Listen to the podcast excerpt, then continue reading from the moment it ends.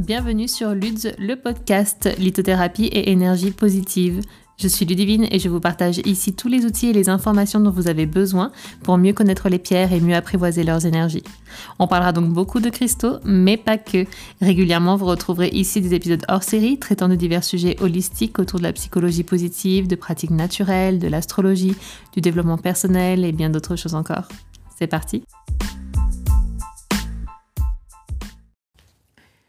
Bonjour à tous et bienvenue sur ce nouvel épisode de la semaine pour traiter des chakras. Un épisode par jour, ça fait pas mal. D'habitude, on se parle une fois toutes les deux semaines. Donc là, c'est tous les jours. Et on se retrouve aujourd'hui donc pour le troisième épisode de la série qui correspond à notre deuxième chakra, le chakra sacré. On a parlé hier du chakra racine qui était à la base de la colonne vertébrale. Le chakra sacré est juste au-dessus, au niveau de nos organes reproducteurs. Donc ce chakra, sa couleur, c'est quoi? C'est le orange. Et son nom en sanskrit, c'est Svadhisthana chakra. Donc, ce chakra-là, il correspond à quoi? Ce chakra, c'est la créativité, la force, euh, la force créatrice, encore une fois, la féminité. Vraiment, là, on est dans le cœur de la féminité, du rapport à la mère, à la maternité. C'est le corps physique aussi.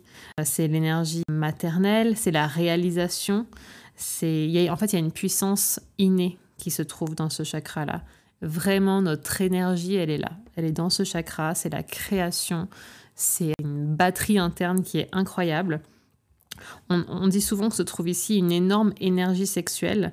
C'est très souvent qu'elle vaudait, évidemment, de par le nom.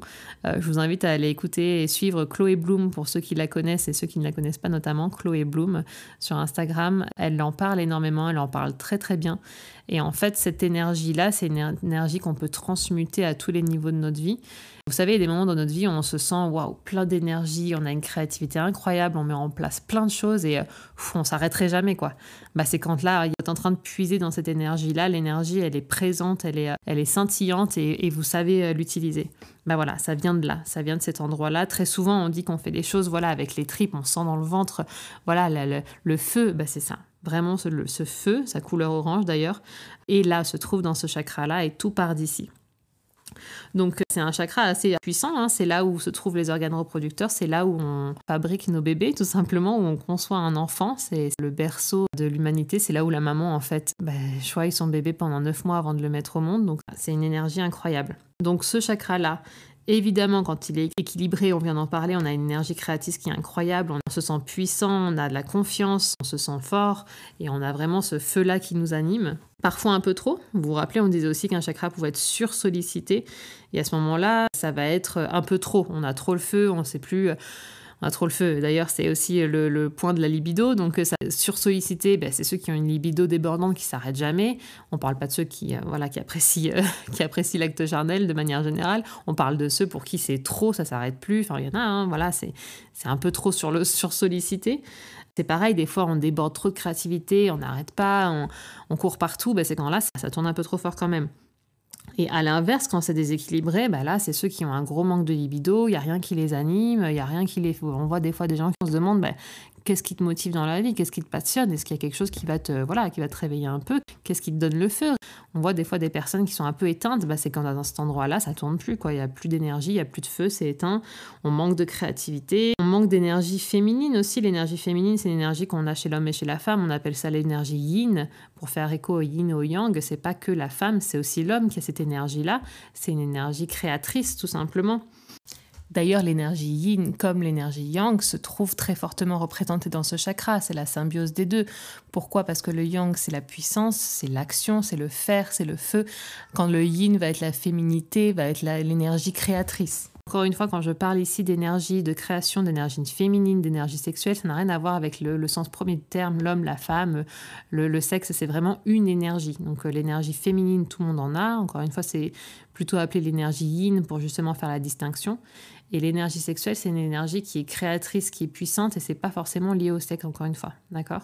Quand c'est déséquilibré aussi, souvent on a peur de la maternité, on a des blocages, on a un lien peut-être avec sa maman qui est euh, compliqué. C'est vraiment cet émotionnel-là, l'émotionnel euh, maternel aussi qui se trouve à cet endroit-là. Et voilà ce que ça donne quand c'est déséquilibré, encore une fois. Les organes qui s'y trouvent, ben, je pense que c'est assez clair, c'est les organes reproducteurs de l'homme et de la femme. Tous les problèmes en fait qu'on peut parfois un peu connaître à cet endroit-là, ben, ça vient voilà souvent d'un blocage. Je ne parle pas évidemment de pathologie et tout ça, encore une fois. Hein. Mais voilà, c'est ces organes-là sur lesquels se répercute cette énergie. Et c'est aussi le sacrum notamment. Donc, les pierres de ces chakras sont les pierres oranges. Donc là, on a une seule couleur. La reine des pierres à cet endroit-là, c'est la cornaline. Je pense que tous ceux qui connaissent un peu les pierres et qui aiment la lithothérapie ont entendu parler de la cornaline. C'est, on doit dire une pierre orange, on va dire celle-ci très souvent.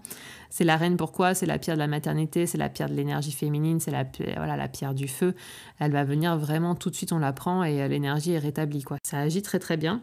Donc là, pour rééquilibrer, aligner et purifier, généralement, on peut prendre une pierre pour faire un peu tous les exercices. Si vous prenez cette série d'épisodes en cours de route et que vous n'avez pas écouté les épisodes précédents, je vous invite à, y retourner parce qu'on reparle justement des trois actions qui sont, pour moi les, les principales sur les chakras, qui est le rééquilibrage, l'alignement et la purification. Donc là, simplement pour faire suite, la cornaline est idéale pour les trois. L'eau, va venir idéalement bah, le purifier à merveille. S'il faut vraiment bah, déconstruire les euh, croyances limitantes, encore une fois, qu'on a sur ce chakra, la cornaline, ça va être l'idéal. Couplé, s'il faut que ce soit fait en douceur avec une, une pierre de lune. Voilà, la pierre de lune va être beaucoup plus douce et elle va venir directement agir. C'est une pierre qui est cyclique, qui est féminine, vraiment comme bah, l'énergie qui se trouve dans ce chakra-là. Voilà, donc la pierre de lune va être idéale pour rééquilibrer, réharmoniser en douceur ce chakra. Après, on a l'opale de feu. C'est une pierre qui va être idéale quand le chakra est sous-sollicité. Quand on manque vraiment un peu de feu, quand on en manque euh, bah, de libido, d'énergie créatrice, là, ça va donner un coup de fouet.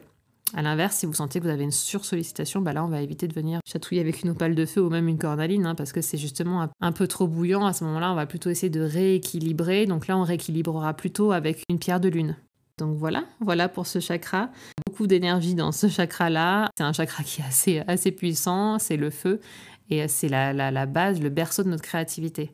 Donc c'est vraiment intéressant de travailler dessus et être sûr que tout fonctionne bien parce que c'est dommage dans la vie de manquer un petit peu de, feu, de créativité, de joie de vivre. C'est pas vraiment la joie de vivre, mais euh, c'est euh, c'est vraiment bah, l'envie de créer, l'envie de faire, le, feu qui nous anime, qui nous donne la puissance aussi. Voilà, manquer de puissance et d'engouement, bah, c'est dommage. Donc euh, voilà, c'est intéressant de venir un petit peu voir ce qui se passe dans ce, dans ce chakra-là. Bah écoutez, c'est tout ce que j'avais à vous dire pour euh, simplifier encore une fois le chakra sacré. J'en parle de nouveau dans mon livre et sur le compte Instagram. Donc je vous invite, vous avez le lien pour les deux, euh, les deux sources d'informations dans le lien du podcast. J'espère que avoir dégrossi le sujet ici avec vous vous parlera. Évidemment, encore une fois, il y aurait beaucoup plus à dire. J'essaye toujours de simplifier au maximum pour que, encore une fois, ce que je dis puisse parler à tout le monde. Et puis je vous souhaite euh, une très belle journée et je vous dis à demain pour le prochain chakra qui sera le chakra du plexus solaire, juste au-dessus du chakra sacré. Allez, à demain.